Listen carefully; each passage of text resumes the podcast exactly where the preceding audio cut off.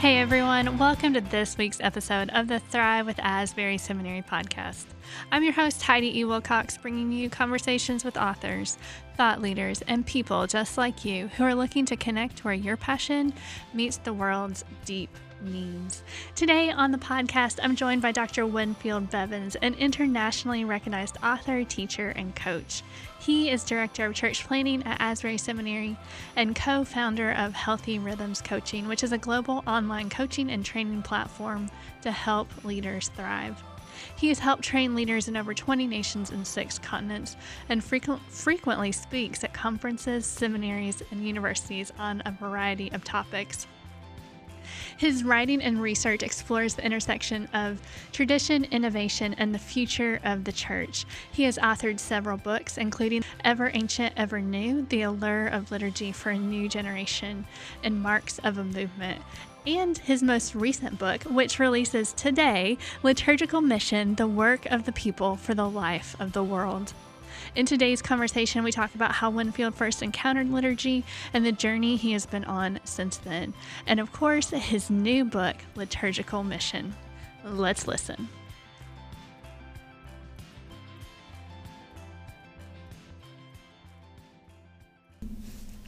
Winfield, welcome back to the Thrive with Asbury Seminary podcast. I'm so happy to have you here today. Hey, it's great to be here with you. Thanks for having me, Heidi. Yeah, so it's always good to talk to you. Today, we're going to be, among other things, talking about your new book that releases September 20th Liturgical Mission The Work of the People for the Life of the World. So I'm really excited to get into that. But before we do that, just want to get to know you a little bit in case listeners haven't listened to the, the previous podcast that you've been on as well.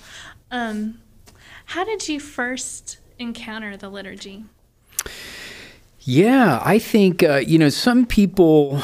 Some people come at the liturgy in two different ways. Some people experience it. They'll visit a liturgical church. They're like liturgical curious, I call them. You know, maybe they're coming from a low church, evangelical or Pentecostal, charismatic background, and they'll just they're curious and they'll go visit a church. Others will kind of read their way into it you know they'll kind of read about liturgy you know maybe stumble across it through you know church history or sorts. And that was kind of my experience. I came across um, the you know the book of common prayer and kind of started using uh, the, some of the liturgical resources kind of my own private prayer time. And i was drawn toward um, the Eucharist in particular, the Lord's Supper. You know, in the background I'd been raised in, Lord's Supper is like, you know, what, once a year, you know, maybe, right. maybe a quarterly or something like.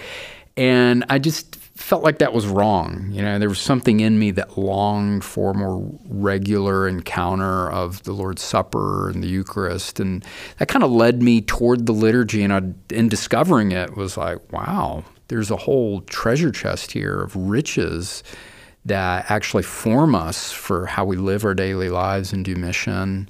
Um, you know, there's some other things I just, you know, I discovered other elements like the creeds um, were really helpful for me uh, in terms of like succinct summaries of the Christian faith. Um, but yeah, I kind of, I would describe it as I read my way in. I'd okay. never even really attended a liturgical service. I, I will say this uh, in seminary, uh, I I did stumble in on a Wednesday afternoon to a little liturgical noon Eucharistic service.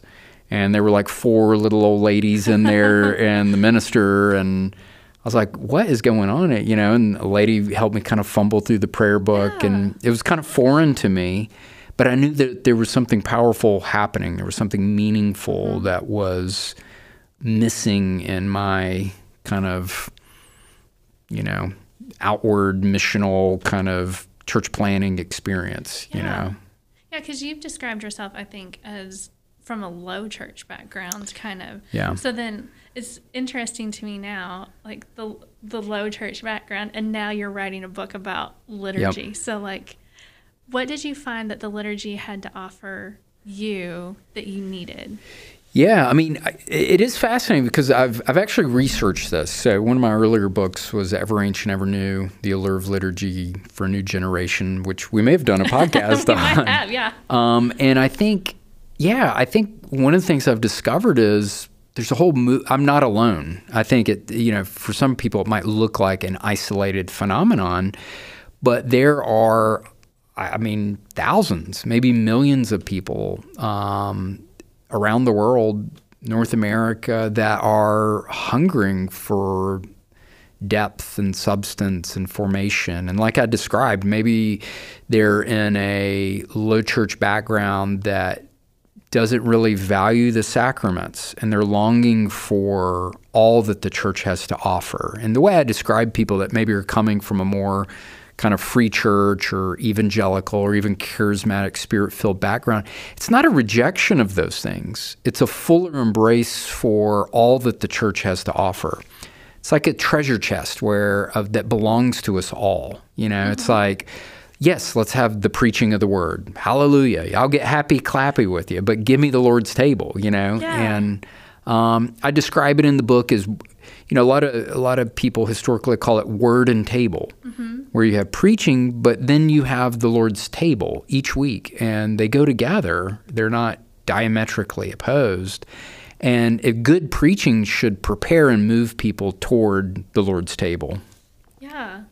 Yeah, you talked about in the book too that your own church planting experience, you were also exploring like more of the liturgy with them and going on mm-hmm. the journey with them. Can you talk to me a little bit about what that looked yeah, like? Yeah, I mean, so that was the fun, well, fun, challenging part. As yes, it, it kind of started with my own personal journey of longing and like looking for roots, looking for again kind of a, a, more sacramental expression. So we had planted a church plant, served a bunch of surfers on an island, and all these people came to faith, and it was like, what are we going to do with them? you know, how are we how are we going to make disciples? And so a lot of it really happened boots on the ground. Um, the church took the journey with us, with me and my wife, and we just kind of journeyed together. And it started, one of the ways we implement this, where I tell churches, like, how do we even begin if we're wanting to kind of engage more in liturgy? You know, it started with the church year, the church calendar. And the liturgy is connected to this annual rhythm that's called the church year. So a lot of us know about Easter and Christmas, but there's actually a season leading up to Easter and Christmas. So uh, the season of Advent prepares you um, for Christmas. So Christmas doesn't just happen. There's a season of watching and waiting and preparing your heart. And the cool thing is for families and churches, there are practices that can you can do in the home, you know, and there's so it's a discipleship. The way I see the church calendar, it's like this annual discipleship rhythm of following Jesus through the church year. Yeah. In the season of Lent, it's 40 days of fasting and praying, preparing your heart for the resurrection of Jesus. What what could be better than that? you know, like okay, 40 days I'm going to just commit to just seeking the face of Jesus. You know, praise God. Like we can all get around that. Yeah. And those rhythms are connected to the liturgy. They're connected to kind of a more historic understanding of Christianity. One of the things I kind of argue, again, coming out of my own experience and what I've seen from others, is those rhythms form us for mission, you know, mm-hmm. in a real powerful way. Definitely. One thing about the liturgical calendar that I learned recently was about Easter tide. So I always thought that Easter was a day, and I learned that it's a little season. It's a little mini season, yeah. After Easter, and it made me very excited. Well, you've heard about like Christmas. Same thing as like, you know, on the second day of Christmas. know, like, like there's a little mini Christmas season. So Christmas season isn't what happens before Christmas Day, it's Christmas Day and leading up to. And so you can celebrate the birth of Jesus for and the yes. funny thing is the shops and the stores, you know, as soon as Christmas Day hits, they're like setting up for like Valentine's Day or whatever. they're on to the next. And what I love about the church calendar is it calls us to a different rhythm than the world. Oh, that's true. You know, it's like it calls us out of secular time and it, it kind of sanctifies time. It kind of reminds us that we belong to the church calendar, we belong to a different kingdom, if you will. Yeah. Yeah. Oh, I hadn't thought about it that way. Yeah. That's That's good. And the Easter tide, yeah, the celebration just begins on Easter. You know, it's like fasting and feasting, or not fasting, you're feasting, And you I know, then after going through a, a period of fasting. I can't yeah. be wrong about this, but I think Easter tide is 50 days and Lent is 40. And so I was so to me Yeah. I was like, "Oh, we get to celebrate 10 days longer." Yeah, than, there you, know, go. than it's, we get to fast. it's a celebration, and it's and the neat thing is when you follow those. If you really take forty days of Lent serious, Yeah. when Easter comes, the meaning it it is so profound, and it's like you've you've been waiting. And um, Holy Week is the the week before Easter, where you're kind of following Jesus to Good Friday is it's all leading up to the crucifixion and then when the resurrection hits it's like wow it's it's a very cathartic Interesting. yeah Yeah. Yeah, Yeah. you know, I've never done Lent. This coming year might be the I mean, I always knew what happened. Yeah, But as far as and- giving something up or Yeah. adding extra study of scripture because some people talk about maybe not give something up but like take extra time to study the bible or something i've Yeah. thought about doing those things never actually been you know disciplined enough while we're talking that could be the next book that i write is um you know like following the church like literally like maybe that's the book you write is like someone who's never followed it follows the church calendar for a whole year like all the feasts fasts all of it and kind of experiences Yeah. it and documents it maybe think- that's your book i don't know about that but maybe we should co-write it yeah there you go yeah yeah that could be Yeah. fun yeah. So why was now the right time to write liturgical mission Uh, you know, honestly, it, it's um, the significant thing for me is in many ways this is um, it's not just a book, it's not just an idea, but it's I've I've written on you know a, a variety of types. In many ways, this is a culmination of, and maybe this sounds weird because I'm not trying to say like I'm a thought leader or like this old guy that has all this wisdom. but in many ways, liturgical mission is the culmination of several decades of doing mission and ministry and working with thousands of leaders around the world. And um, kind of the, the my personal kind of vision and theology of, of ministry and mission of how um, we are called, I believe, to do to live out our faith in a way that's rooted and grounded, that's not compromising the historic Christian faith, but we can do it in a way that's vibrant and contextual and reaches the next generation. I tell these stories in fresh stories throughout the book. I sprinkled the book with some great, great stories of churches that are doing this in kind of fresh, innovative ways um, that are reaching people in their local contexts in a way that's liturgical, but it's also missional and contextual. Yes, yes, you're leading me right into my next question because, um, I mean, obviously, since I'm learning about the church calendar, I don't, I didn't know a whole lot about liturgy. Yeah. So I didn't know that the original meaning of liturgy meant the work of the people. But now, when we think about it, at least in my mind, and you talk about it in the book, Yeah. it kind of refers to the corporate act of worship. So, how can we? How can we help our liturgy lead us to service in the world? Because it's a both and, you know? Yeah, absolutely. Again, like the, you know, there's a stereotype that oh, liturgy's just some priest or somebody up on a, you know platform kind of reciting, but but it's a it's a it's a back and forth. It's a call and response, and the the intent of liturgy is to where we all play a part it's like a divine drama where we all like are called to reenact these holy moments in the life of Christ and we hear and we're immersed in scriptures. And the practices of the liturgy really they they form us that praying some of these prayers week in and week out they sink down into our hearts and our minds. And um, you know when we had made this shift there was a couple that you know, young couple that, you know, they're like, I don't know what we think about this liturgical stuff. Right. And one of the ways we started was just simply, we started with just reciting the Lord's Prayer every week. And for some people, it's like, why, you know, that's Catholic. you know, we're like, why are we doing that? I'm like, well, no, this is the prayer that Jesus gave. This is the family prayer, if you think about it. The Lord's Prayer is prayed all around in every um, you know, it's prayed all around the world, uh, in every continent, uh, in thousands of languages. Mm-hmm. It's the most multicultural global prayer on the planet. And it's a prayer that Jesus gave us. And so this young family, I remember I'd come to Asbury, you know, when we left our church, and I got a text one day with a little video of their son who was about two, he was maybe three, four at the time. And she said, Thank you, Pastor. We get it now. And it was a little video of their son saying the Lord's Prayer from heart.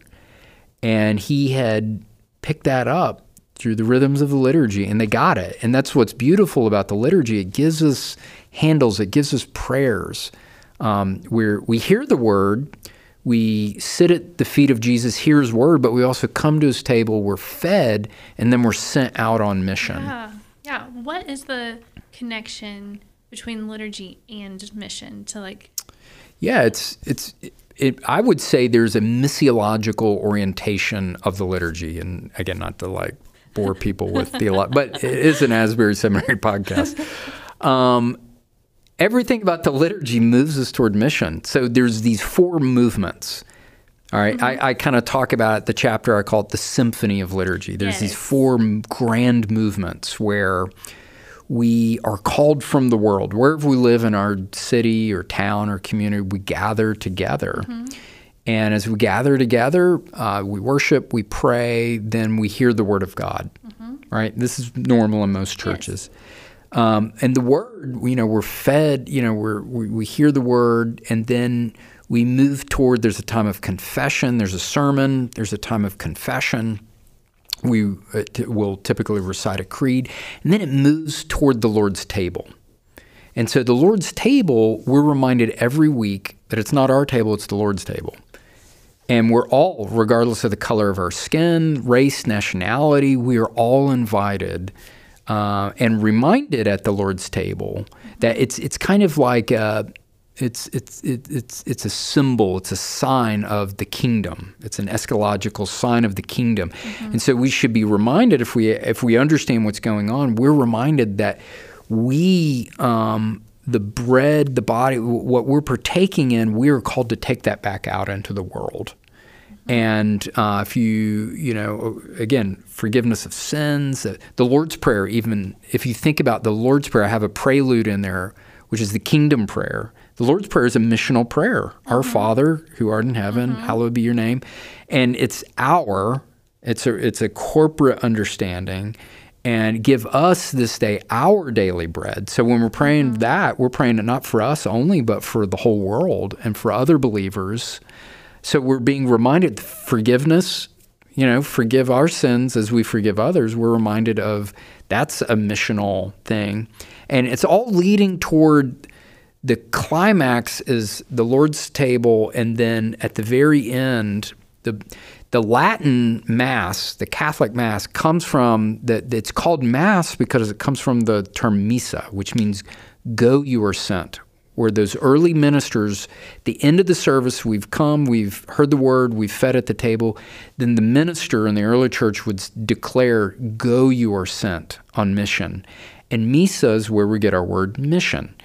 And so part of it is recovering the meaning of these movements. And so in a liturgical service, it ends with the blessing, where the minister blesses and sends the church out to go in peace to love and serve the Lord.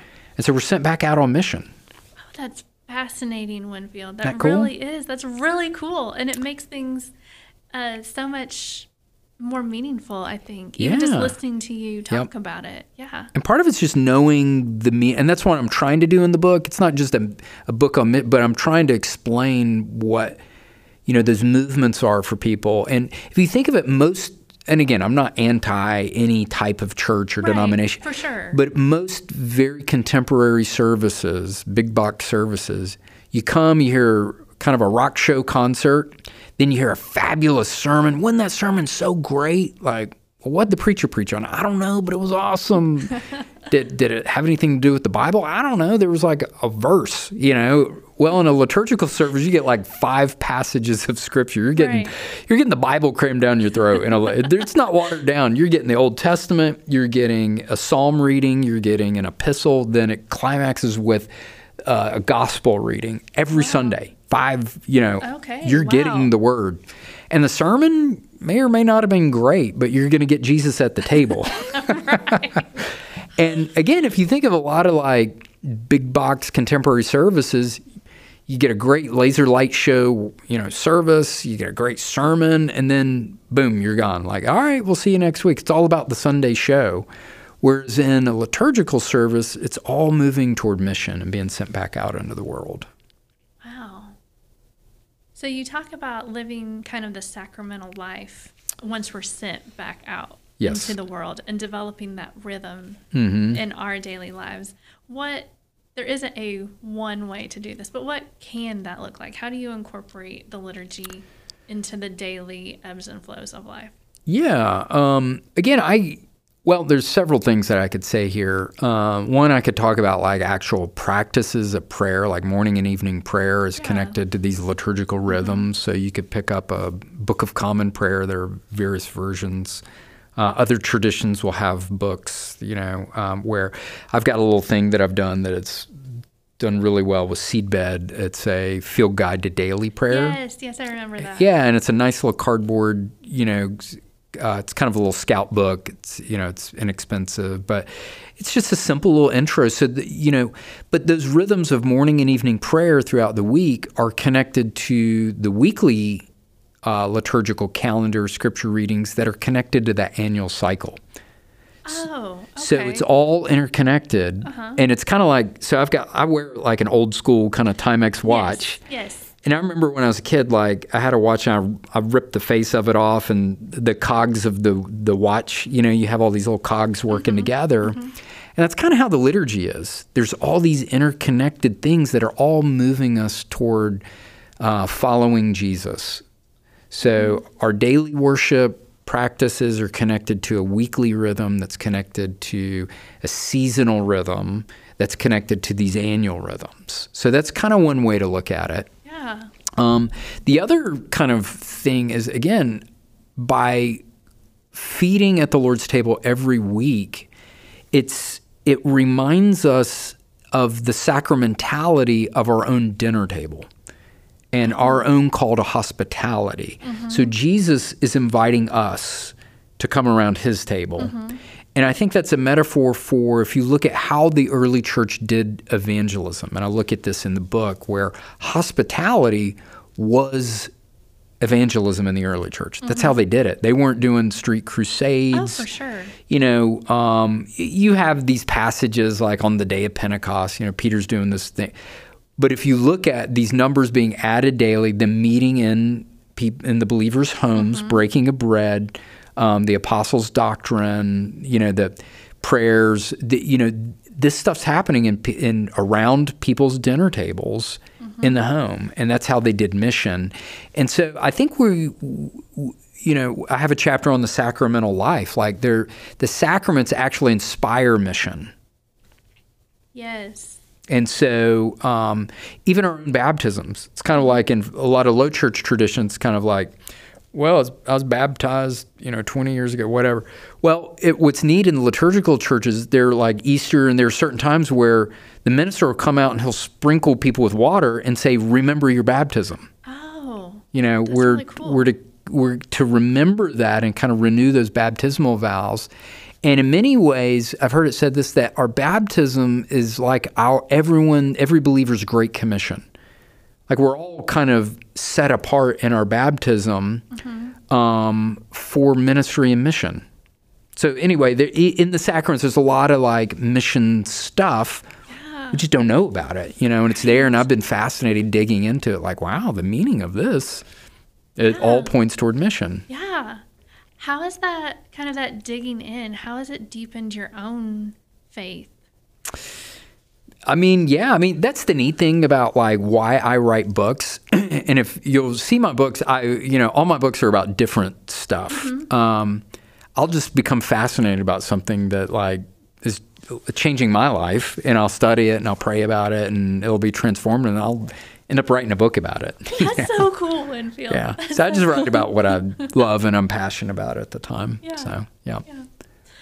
Um, one of the things, there were several things, but one of the things that stood out to me in the book that I read, um, you said additionally this formation of like going to church, engaging with the body of Christ, engaging in the sacraments, um, it's not contingent on our mood or temperament when we enter the service. That I was like, oh, that's key for me because I'll be honest, I'm not always in the best mood on Sunday morning because I'm getting Yeah. up a little early. Um, anyway, Yeah. I'm not super early, but I'm not always in the best mood. And it was just encouraging to me that it didn't depend on me. And I mean, yes, it can help. It's big. But it was a real encouragement that it didn't depend on me. Yeah. yeah. That I, it was still like the power of God and the power of story of the liturgy Yes. and of the service could Yeah. still connect with me no matter what. Um, and so then your quote went on to say simply by agreeing to participate and join with the existing structures and rhythms, liturgy has the power to change us. And that was part of the chapter that was talking about liturgy as a story. Like, yeah. And so my question then is what is the power of the Christian story? And then why is rediscovering that so important? Yeah, honestly, if I could redo the book, I would have put that as chapter one, not chapter two. Oh, okay. Chapter Why? one ended up being like an overview of the movement of the recovery because um, that is what's missing in most low church contemporary worship services. It's, it's so disjointed. Every song's about whatever the song's about, the sermon's about whatever the preacher wants to preach about, the scripture. It may change from week to week, or if there's a series, it's whatever the preacher thinks he should preach on. Like, hey, we're going to talk about X, you know, this week. Whereas, um, like I mentioned, what's missing is a lot of Christians have lost their place. They don't know the narrative. A lot of younger, I mean, statistics show this. If you look at Barna's research, uh, you know, among kind of emerging adults, you have um, a lot of young adults do not know the, the gospel story, and therefore they don't know their place in God's story. We've we and what worship does, what liturgical worship does, it re-narrates us. All I mean, five passages of scripture every week, and they're all kind of moving with a general rhythm. It immerses you. So, like a uh, an Easter vigil, you come in and the minister now this is high church stuff but you know th- there there's going to be this you know the, the, they're going to light the, the Christ candle and they'll you'll come into the church everyone kind of files in together silently and the church is dark and the scriptures it's a long service this is the evening before Easter Okay. and the scriptures are all kind of moving t- from creation, fall, moving toward redemption. Mm-hmm. And then gradually the lights begin to rise. And you know, then comes the you know the Easter story, and then then the Hallelujahs kind of come out, and at that point you're the celebration. You've walked through Right. this narrative, this grand narrative, and again, each week, here's what I love about the liturgy. Um, each week, you're getting the Lord's table, regardless of what the preacher preaches on. Um, like, how many of us have been to churches where the sermon series is on, I don't know, um, you, you tell me, it could be on anything, you know, like, right. you know, it could be on basket weaving, you know, and but we're going to take a break from the sermon series next week and we're going to preach on the resurrection. And then it goes back to tithe and offering or whatever the sermon Right, series right, was on. But by following the church year, by following that whole season, Mm-hmm. there's a narrative. You're being reminded that you belong to this larger narrative, which is the, the story of God. Right. And each week, regardless of the sermon, you're getting the gospel presented at the Lord's table. Every mm-hmm. week, you're reminded that Christ has died for you. Yeah. And that you're part of a bigger story. It- the creeds, every Right. what the creed is, the Apostle Nicene creeds. These are the earliest, the early church, especially the Apostles' Creed. People argue over the Nicene Creed. The Apostles' Creed was developed by the early church. It's factual, and it was these were agreed upon by early Christians as the authoritative core doc, uh, doctrines in the Bible. So it's the summary of the story. And every time you recite that, week in and week out, you're joining your voice with millions and millions of Christians throughout the ages to say, This is what we believe. Yeah. This is the story that I believe in. Yeah. And I think that's powerful, and I think that's something we need to regain. That's beautiful. That really is beautiful when you think about all the history that has gone in to the creeds, to the Lord's Prayer. I mean, the Lord's Prayer is from Jesus, so you know Yeah, there's that. yeah. But But it's been passed down. right, right. and and and it's it's uh, this stuff is multicultural. This all of this predates any quote Western captivity of the church. Right. The Lord's Prayer, the creeds. This was developed. You know, this came from you know the ancient Near Eastern world. This is mm-hmm. before there were any European Christians. There were. you know, there were no like, you know, I mean, think about it. There were no Americans. There Yeah. were no, you know, this this was developed. These these early doctrines and practices were developed in the early church, which was mm-hmm. ancient Near Eastern, mm-hmm. and that that's exciting. Um, I did a thing last year for the Evangelical Mission Society where I did we did two two liturgies for mission, and I've got mm-hmm. one in the back of the book. And one of the cool things that we did was we had, I believe, seven. There's seven lines in the Lord's Prayer, and we had two services with seven different languages spoken in each service. So the Lord's Prayer was done in 14 languages. wow, that's really awesome. Isn't that awesome? yeah. Yeah. One and that's a picture of the vastness and the unitive uh, possibilities of recovering liturgy, which I have a chapter on Yes. unity and mission. Yes. Yeah. Some people, you mentioned it in your book, some people say that the liturgical movement is more of a white phenomenon, but um, why does liturgy interest all people? Yeah, I mean, this is what's exciting is like for I I, I part of my own personal research is looking at multi-ethnic and global churches that are engaging in liturgy and sacraments and there are movements in North America, for instance, of leaders. I tell one story of one church up in New Jersey that I've looked at um, in, in the book. Mia Chang's the, the pastor.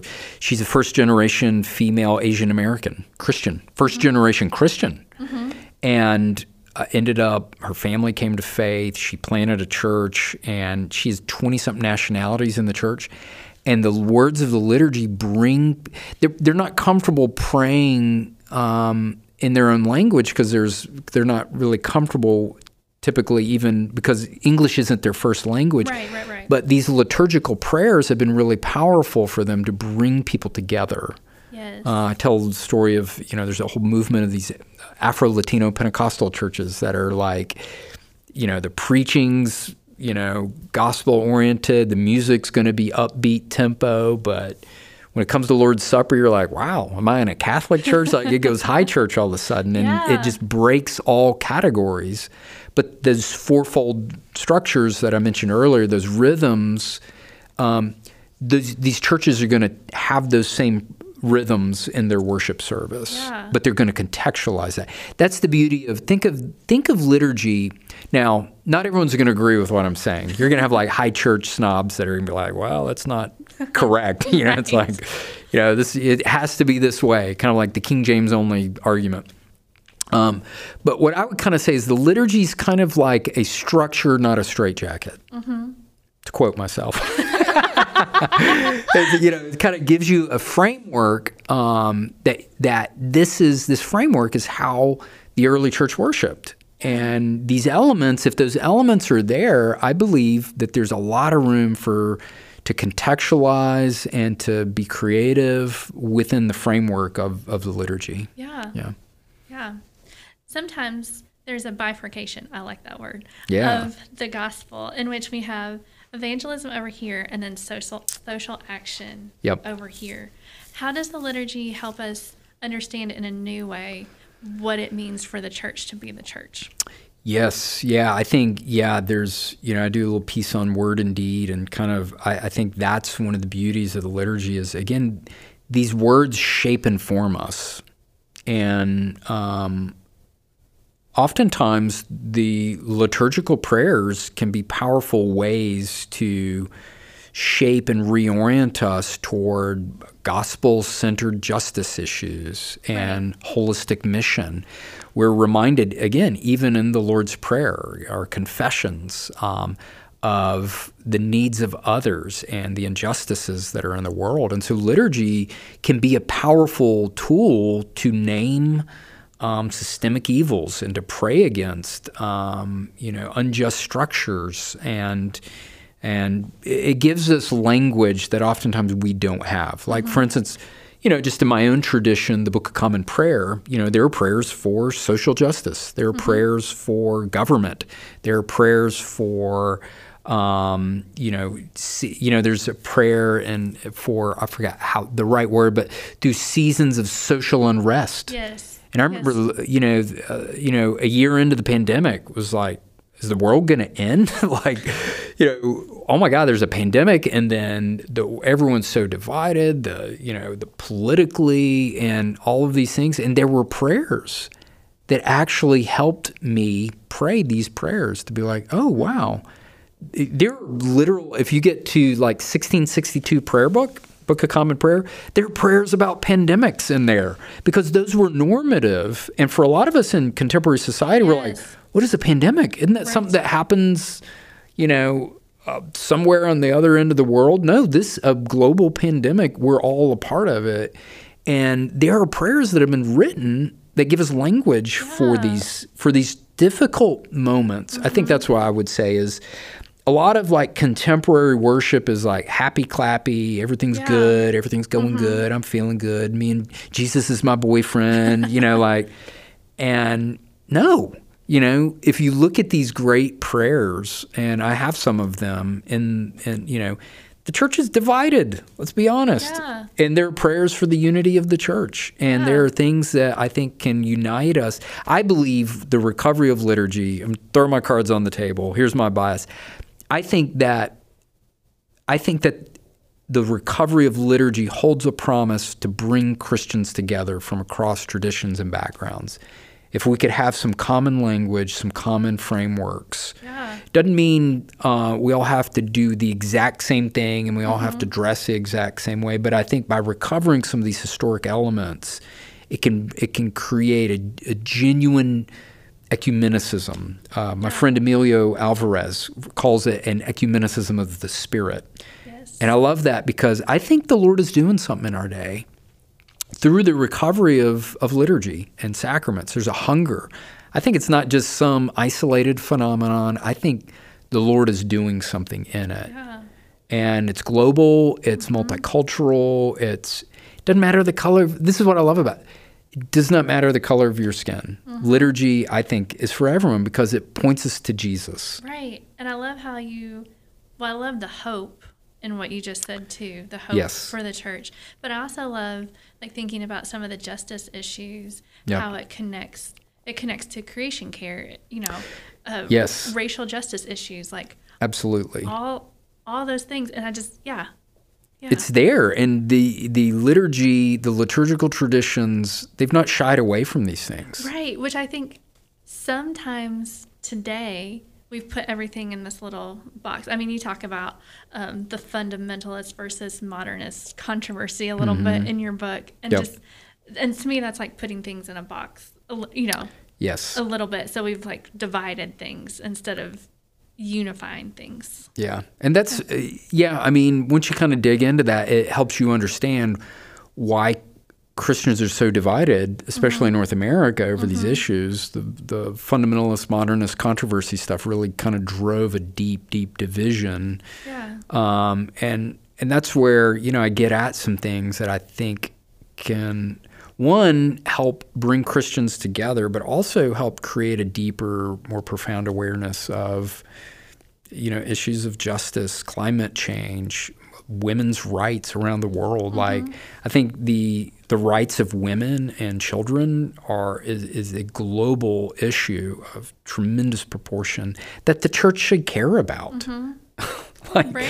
you know, we believe. You know, I have the you know, uh, I have a whole section on creation care because God is the creator, and as Christians, we should we're creatures created in the image of God, mm-hmm. not at the expense of creation. We are a part of creation. Right. Yeah. Right. Yeah. Yeah, for sure. Anyway, I'll. No, no, no. Yeah. I'm I'm here for it. Yeah. Um, but yes, I totally agree. Like we're not to have we have dominion, but it's a, a caretaker type deal. Yeah, it's like I think Christians have farmed, not even farmed out. Um, we've given up our social responsibilities to secular movements and organizations. Like, oh, to care about creation means you're some crazy liberal. No, we should care about creation because God cares about creation. Oh, you know, justice issue is just for this movement, it's a secular. No, the Bible actually look at the concordance in the back of your Bible, and justice is everywhere. For sure, and I think I want to like expand on the fundamentalist mo- modernist controversy because I read the book, so I understand it. But Yep. just kind of wanted to have you explain it a little bit for people who are maybe a little lost right now and what that means. Yeah, I mean, at the turn of the century, you had kind of growing, kind of leaning toward, you know, s- science. Um, th- there's a funny quote in a movie, uh, Nacho Libre, where you know this one character says, "I don't believe in God, I believe in science." You know, it's it's kind of a funny, but you know, and you had this growing division, and you had Christians kind of arguing it's the Bible or nothing. Mm-hmm. Essentially, I'm just trying to mm-hmm. be Right, right, right. black or white. Mm-hmm. It's either this or that. And they, you know, your fundamentalist movement created deep separations in the church and separated themselves from the world. Okay, the Scopes Monkey trial was like mm-hmm. the lightning rod, the kind of the catalyst, if you will. And so what happens is you have Billy Graham and others come a little bit later on and kind of helped start kind of this neo evangelical movement that wasn't so fundamentalist, but it's still kind of coming out of mm-hmm. that early fundamentalist movement. Mm-hmm. And um, I think since then, the 60s were a very divisive era, obviously. I mean, we've, so, you know, I kind of trace in some of those chapters like how we got so divided and then how we can kind of make our way back. Right, and the using the liturgy to Yes. make our way back together again Yep. and bring hope. Yeah, hope and yes. So I'm I'm hopefully uh, you know I believe we need a realistic hope. Yes. You know, Yes. a realism. Like this isn't just blind optimism where you know can't we all just get along? No, there are deep issues we got to work through. But I believe we are called as Christians to be uh, to have a realistic hope. Jesus had realistic hope. The world was the world has fallen. Yes, there is sin in the world. Um, there's in crazy stuff happening in our lifetime. However, Jesus is still Lord, and He calls us to to believe in the hope of the gospel. Yeah. Absolutely. Yeah. Winfield, this conversation has been just a delight. I have one question that I ask everyone before I wrap up the show. Um, but before I do that, is there anything else you'd like to mention that we didn't already talk about? No, that's it. No, I've enjoyed it. Always, always enjoy doing the podcast. Thanks so much for highlighting the book. It's again, it's something that I deeply believe in, and I think is for everyone. It's not just for those with a liturgical background. Yeah. I, you know, I tell in the introduction, I say, you know, it's going to make everyone uncomfortable. Mm-hmm. You know, it's that type of book that I hopefully stretches people from non-liturgical backgrounds to engage in the history of the church and their practices more and for those in liturgical traditions that may have forgotten the missional context of the liturgy. So that that's kind of the hope. Yeah. No, I think after reading it, I think you did it. And so Thank you. we'll definitely link to that in the show notes so that people can be sure to grab a copy if they'd Great. like to do that. Thanks so much. So, the one question we ask everyone that comes on the show because the show is called the Thrive with Asbury Seminary podcast, what is one practice that is helping you thrive in your life right now? It's a great question. You know, um, honestly, I've had a profound this this past year, really uh, the past few months. Um, the Lord's kind of just called me to slow down and to be mindful, and to really kind of be more present. To we live in a because of our smartphones and our technology, we're living at at a unsustainable speed of life. And to be honest with you, I I think I kind of reached a point of burnout, and I feel like the Lord said stop. And um, so I've been trying to just be present to my family. Uh, our, my oldest daughter just went to college last week, which is crazy. So I've got 18 year old, 16 year old, and 10 year old daughters, and they're all at important different seasons. Yeah. And I don't want to miss it. Yeah.